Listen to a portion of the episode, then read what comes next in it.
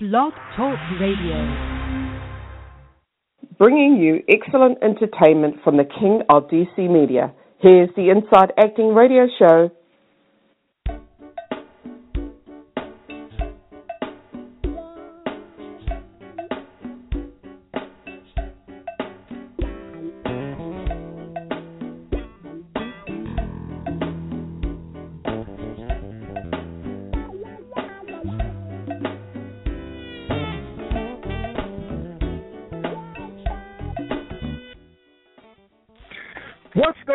Dear listeners, on this crisp autumn morning, it is I, the KDOC, that's King of DC Media, the WTP, William Thomas Powell, on your airwaves. Welcome to the Inside Acting Radio Show. Today, I welcome to the show producer and actor John Broughton and actor and writer Paul Sieber, who star in the Star Trek fan film The Crossing. The film will begin principal photography in November and is in the midst of a Kickstarter campaign. You can find out more about The Crossing and other Star Trek fan films created by John's company, Farragut Films, at www.starshipfarragut.com. That's F-A-R-R-A-G-U-T. Yes, indeed. So let me go ahead and bring on John and Paul. Hey, guys. Good morning. Hey. Good morning. Good morning. How are you? Great. Thanks for coming on the show. Thank you for having us. All right. Okay, so, John, what should fans know about The Crossing? They should know that it is going to be our most significant, the most action-adventure, the most... And although I hate the word epic, it is that. It is going to be, for all intents and purposes, a large feature film, and it reunites Prescott, who's Paul's character, with the Farragut crew, and it's action-packed. This is our Wrath of Khan movie, so very, very big. Good. I know you're in the midst of the Kickstarter campaign, so where are you with your fundraising goals? Our fundraiser goals, we're working to get $15,000, and we have almost 11 now with about 18 or 19 days left. So looking to push it, and we've just executed our stretch goal of $18,000. We believe that we'll be successful in raising the initial 15, so we've expanded that goal and set other milestones. The more money we can bring in, obviously, the more we can add to the production in terms of value, other things that we can do. As you can imagine, all this is very costly. So the $15,000 was the baseline to make this film. So just on the bare minimum, this is what we need to make the film. Anything else, it will certainly add to the value and make it much better. Where is the film being shot? The film is being shot at our studio in Kingsland, Georgia, which is about 35 miles north of Jacksonville, Florida. We have a 10,000 square foot building, and we've got all the sets laid out in the same configuration manner as they were on the Paramount lot.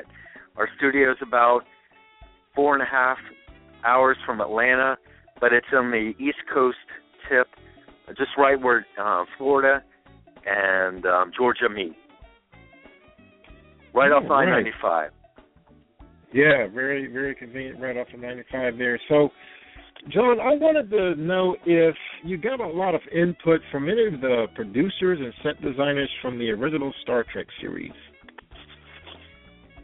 Well, Mike Bednar, who runs our studio operations and manages the team of set builders, because we're doing Star Trek, we're just recreating what was already established. So Matt Jeffries, who we just go by Matt Jeffries, he was the designer, not only of the Starship exterior, the Starship model that everyone refers to in Star Trek, and all ships are pretty much based on his template, the Enterprise. He also did all the interior sets of the ships. He did alien planets. He did the weapons. He did the iconic phaser. Everything is pretty much owed to this guy, who created the look and feel of Star Trek. So we went back to his blueprints, and through various sources out in Hollywood, we were able to pull from what they used almost 50 years ago. So that's the design basis. We're being as true and accurate as what they did back then on all fronts, whether it be the sets, the props, and the costumes. We are essentially trying to recreate 60s Trek, just like all the attention to detail that these reenactment actors, whether it be Civil War or reenactment from the American Revolutionary War, the same effort is being spent on making the exact look and feel of 60s Trek. Yeah, and speaking of 60s Trek, I know there was a whole methodology to get in those. There's darn sliding doors to open. I know they had a methodology back then. So what methodology did you guys use for your sliding doors? It is the exact same thing. It's a pulley rope system that you have a guy or two stationed outside the door, so you don't really see it off on camera, and they pull. They get a cue, doors, and there's a guy that just pulls on the door, or two, depending on what set of doors, because they had one door. And like the conference room and the transporter room, they have, I think, two sets of doors that open up. So for that system, it takes, I think, two people to orchestrate. But and in some of those sets, because you walk to and from the set, the way that it's jury-rigged so that it's offset, so that you can set up camera shots that actually follow the actor as he would walk down the corridor and then turn into the transporter room. And it's one shot, and it's all seamless. You don't need to do any cutting. For those shots where the door's open, there's actually someone far off who's actually doing that. But it's all orchestrated by the simple cue of doors and some guy pulling the rope. It's the same technology. I was going to say it's the same technology that they used in Next Generation and the subsequent Star Trek series. Good. You haven't had any close calls, have you, with actors bumping into doors or anything like that? Yes. I mean, there's always a film where someone, myself included, where the cue is given and you're walking and you have to keep walking because it's that seamless transition where you're walking and the doors and Trek. They know they're smart. They've got sensors or what have you to open a door. And sometimes when the guy may not have heard the cue, he may have been asleep. For whatever reason, he didn't pull the rope, and you run right into him. And I think on the last film that we did, I actually ran right into him and popped the doors off the track, and they had to spend some time. But, yeah, it's a common – it happens. On board the Starship. So I know Paul Sieber wrote this script. So what are some of the themes explored in The Crossing? Paul probably can. You're on there, right? Paul?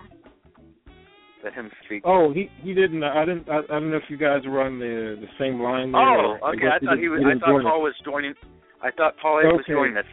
What was your question again? I guess he didn't make it.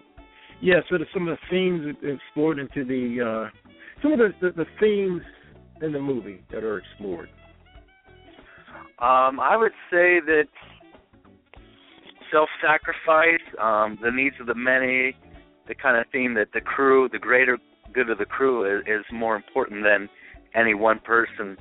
That theme is certainly hit hard. We have love interest. There's not with the Carter character, but someone else pivotal to the series who's kind of reunited, and so there's some dramatic turmoil in terms of broken love, as it were. There's this is a very pivotal moment on certain fronts, and hence the name The Crossing, because there's a lot of things that happen. That's after this film, it changes a lot of the dynamics of the series. So it's got a lot of moving, touching, dramatic elements to it. But themes, I think, would be the greater good of the crew kind of thing, and loyalty and love. I think that those three aspects would play in.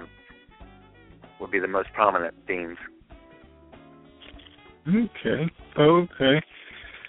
So talk a little bit about how fans can get involved in The Crossing. Well, the first thing they can do certainly is by helping to support our Kickstarter campaign.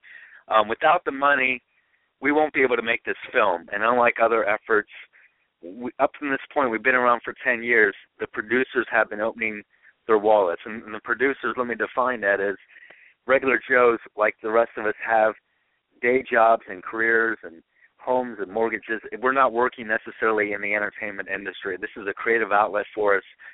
So we've, for the last 10 years, we have done this on our own dime. So now we need the support from fans and other people that like to support independent projects. So that's the number one thing that someone can help out with. The second one is, even if you can't, and on that note, even if you can't give money, we would just encourage you to please just spread this Kickstarter campaign to anyone and everyone you know within your work, your network, because it's all about getting the word out. The wider the net, the more fish we get. So just helping to spread the word out, even if, and if you can give 5, 10, 15, 20 on up, whatever, we'll take as much as we can, but you know, volume also applies on these type of campaigns. The more volume we get, it just adds up. So that's the first thing, is helping us through the Kickstarter campaign. The second thing is, because we're all volunteers, we have Carly Bednar, who handles she's our director of casting and HR. She brings in people. She does the vetting process of all volunteers. You can contact her at hbednar@starshipfarragut.com. We have things on our website that are listed in terms of how volunteers can help. Anyone that can sew, I can use help on the wardrobe fund. I lead that in addition to playing the captain and other production management things. I do wardrobes. All the costumes fall under my belt. I can use some help. And although I'm here in the Washington, D.C., Silver Spring area, we have other people that work remote from as far up north as upstate New York and down south, like in Atlanta and the Jacksonville area. We have people that work remote. And, as you can imagine, a lot of shipments to and from, transferring fabrics and notions and such. We have people that show up to our studio in Kingsland, Georgia, which is near Jacksonville. They come up over the weekends, and they build those sets. So volunteer would be the second thing. And the third thing I would say is probably with social media in general, just helping to get the collective work of our project. Those are probably the three areas that people can help us out. Okay, I'm going to throw a question out there about the original Star Trek. And, you know, I was actually watching the original Star Trek recently on Netflix, and I'd forgotten how literate and well done the show was. And I've been looking at some books about the background of the show. And what do you think was so great about the cast? It seemed like the cast was very good. Just from an actor perspective, I mean, what really made it so good? It was exceptionally done, William, and I'm glad you brought this up, because there's something magical about this show. I mean, it's been around forever, and there's a big cult following and such, and there's been spin-offs, but I don't think that there's any shows quite like it in terms of the chemistry that existed between William Shatner, Leonard Nimoy, and DeForest Kelly.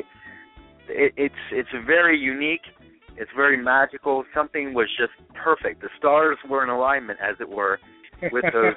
So I think that, forgive the pun, I think that a lot of the chemistry of those, the acting or the stories as well. Gene Coon and Gene Roddenberry, who of course created Star Trek, but there was a lot of good writing done by other people, especially Gene Coon, who immediately recognized the dynamics of Kirk, Spock, and McCoy, and really played up on the trio. Before, there would be some of that, but to a much lesser degree. And he's responsible for a lot of the favorite episodes of Trek that I admire. A lot of were in the season 2 area with Gene Coon. And he doesn't get as much credit as he probably should, I think, because Gene had more of the buddy system with Kirk and Spock for a while. But it was Gene Coon, I think, who really played on more on bringing the three together and kind of shifting away from the buddy system and making it a little bit more ensemble-based. So I think that in the writing was very good science fiction. They were not trying to do parodies, but campy sci-fi stuff that at the time, I mean, this was serious take on trying to deal with social issues, dealing with problems in the world and history, and they tried to tie in NASA and science fact and a lot of stuff. They tried to be very serious, and so nothing like that I don't think existed until then. So I think it was the chemistry of the actors, and I think the stories and the approach to science fiction be an extension of what was already established. And with NASA and everything that was going on then with the space race, I think that all those, the culmination of all those variables, I think played in to why the show is successful. But as you pointed out, the entertainment value of Trek compared to other shows back in the day, I mean, it still holds up. It still has this entertainment value. You can watch these shows, and you can get by some of the cheesy special effects of what they had, or in terms of technology, or they just didn't. There wasn't a whole lot of money thrown at Star Trek at the time, so they were very limited on what they could do. But so getting past some of the special effects, sometimes the story in itself is so, it holds up. You know, almost 50 years later, the show is still a great one. Oh, absolutely. Absolutely. I had read that Desilu Productions, was it Lucille Ball and Desi Arnaz? Desi Arnaz, that's right. Yeah, they were producers, and they were losing money because it was only, what was it, like $193,000 an episode like that, and there was like really tight production schedules, and they were kind of about the seat of their pants. I think the first two or three episodes, they just had to kind of put everything together, find themselves there, and just get used to the budgets and the casting. And the, I know they started out with Jeffrey Hunter. They had him before they had Shatner. Yeah, William Shatner. Yeah, so they had things going. Things was kind of going haywire a little bit, but it was very interesting. The backstory to that show is very interesting. Yeah, it is. I mean, you bring up Desilu. Lucille Ball ran that company, and people may not be aware of it, but we owe Star Trek due to Lucille Ball. Yeah, who would have guessed? Sorry, to Lucille Ball. If it wasn't for her, there would not be Star Trek. And think as Herb Solow articulated in his book, which was called Inside Star Trek, he pointed out he was a producer at the time and responsible for all production back then within Desilu. He managed both Mission Impossible and Star Trek. He indicated that she didn't really know what that particular show was about. She thought Star Trek was basically celebrities going on a cruise ship and something about that effect. And so thank God that she wasn't. Had she known more about it, she probably would have put a thumbs down to it, because all the other studios at the time turned it down. So, you know, luck, I guess, would have it. I mean, but we owe a lot to her in terms of Star Trek. Absolutely. Okay, so we're getting down to about 10 minutes left. Well, this is where they go into some hypotheticals. It's kind of fun. And then at the very end there, I have you put out all the information about how fans can get in contact with you and go from there. So these are some fun hypotheticals, and let's see what we can do here. Let's have some fun, okay? All right. So what would make the average person more productive, a tricorder or Apple iPhone? Oh, that's a good one. Well,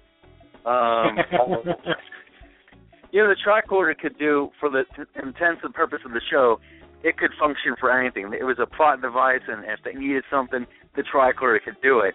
So, the way iPhones are now, I mean, you can realistically do anything.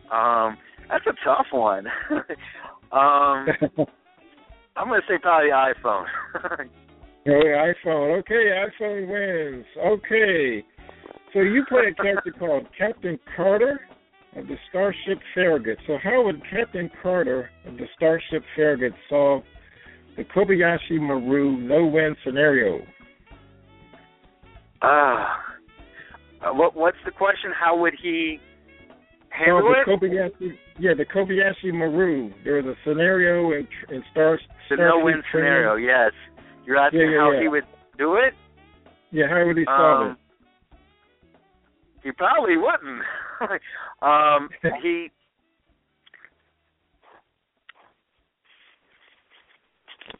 That's a very good question. I don't think he probably wouldn't have passed it, for one. Because it's a no-win case scenario. So Kirk won it by cheating. So I don't know how Carter would necessarily have handled that particular test. Oh, okay, fair enough. Okay, who would win at tri-dimensional chess? Spock or Bobby Fischer? Spock or who? Bobby Fischer. Well, yeah. That's another good one. That's a very good one. I'm going to go with Bobby Fischer. All right. That would have been my pick, too. All right. Okay, so now we're getting to Star Wars versus Star Trek. Who is wiser, you think, Ben Kenobi of Star Wars or Captain Jean-Luc Picard? Oh, Captain Jean-Luc Picard. Really? Why?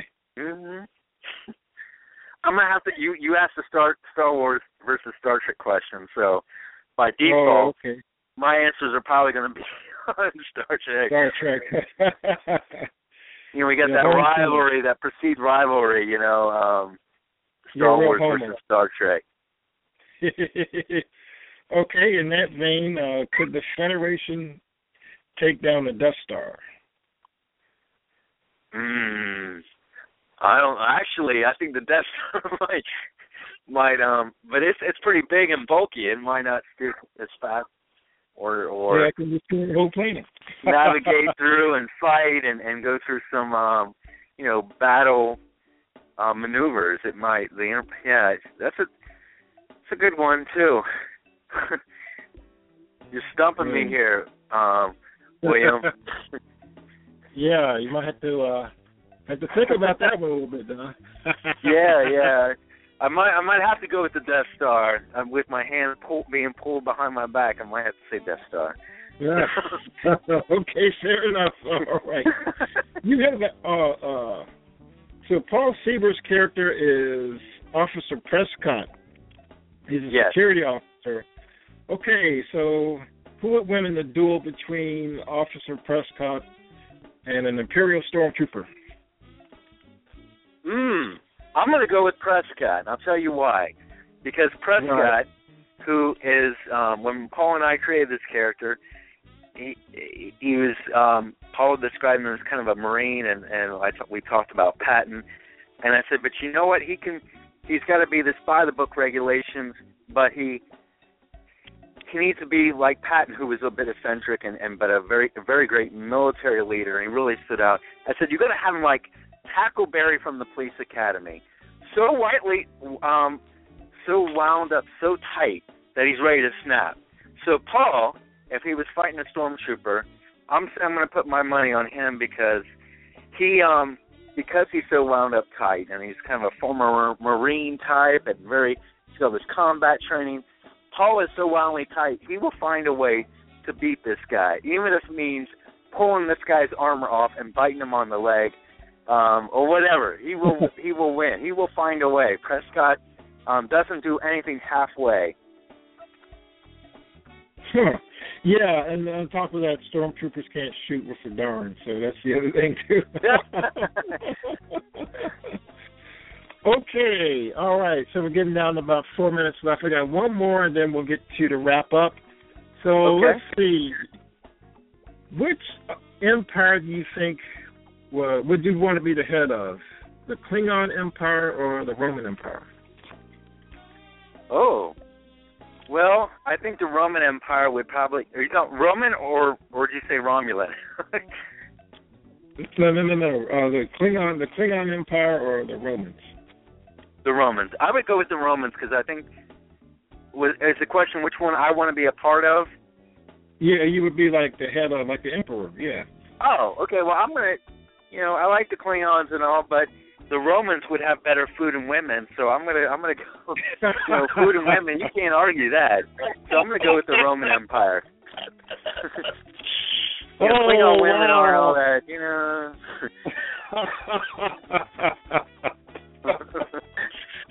John, that's a classic answer, man. I'm gonna frame that one. That was why women a song? Who can argue? Right. I mean. Okay, all right, so we're about ready to wrap up here. We could go on all day, but we only have like 30 minutes. So there's about 3.5 minutes left. So in that time, you could throw out there all your websites, how people can get in contact with you, if they volunteer, what they would need to do, how they can get a part maybe. Sure. I think you even have tours, right? You have like tours and all that and everything. Well, the tours, we do, okay, thank you, William. We do tours, but it's more on a case-by-case kind of basis. We do have an open house event, which we spearheaded 5 or 6 years ago, and we've been doing it since we had our first building down in Kingsland, Georgia, and that whole area down there. We've been, every year, we open the doors, and we allow the public to come in. We have the sets all lit up, all the blinking lights are flashing, and people can come in there in costume or just walk around in their normal, you know, everyday wear. They get their pictures taken. They get to sit in the captain's chair. They can climb up on the transporter pad. They get to interact with the cast and crew of the show. They get to hand-hold props that we use in the series. They get to see the costumes. It's our way of giving back to the community and the gracious people of Kingsland, Georgia, who have welcomed us into their neighborhood. So that event, participate? What's that? Yeah, how can they participate? How they can volunteer? Oh, the volunteer. Yes, thank you. If you're interested in volunteering with our group and being involved, and we have people here work locally in the Washington D.C. area, as well as people that work at the studio. The people that want to come on board, they just reach out to our website, and I'm John Broughton. Holly Bednar is our point person for volunteers. So fantastic. Okay, John, this was fantastic. Definitely have you on again. Hopefully, Paul and some other cast members will join us. I thought it was absolutely fun interview, very informative. And thank you so much for having us, William. We appreciate the press. We're proud. We're based here locally in the Washington, D.C. area, and we're doing our part to keep Trek going. And we do film here locally as well. Just the sets, you know, the interior shots of the series have to take place, you know, on board our sets in Georgia. But we do a lot of exterior filming. We have in the past. We filmed here locally. And we also had people that want to be involved and want to be filmed here locally. That's an option as well. So we're very... volunteer friendly with people, and we appreciate and all the contributions of people supporting our project. Okay, John, well, we're down to about 30 seconds, so thanks again, man, and long live and prosper. Right on, and keep trucking. All right. Okay, have a great day, man. Thanks a lot, William. Appreciate it. All right, bye. Hey. Okay, bye-bye. And, my dear listeners, let me leave you this quote from William Shatner. You and I and everybody in show business and the entertainment industry fly by the seat of our pants. We don't quite know what's going to happen. Dang.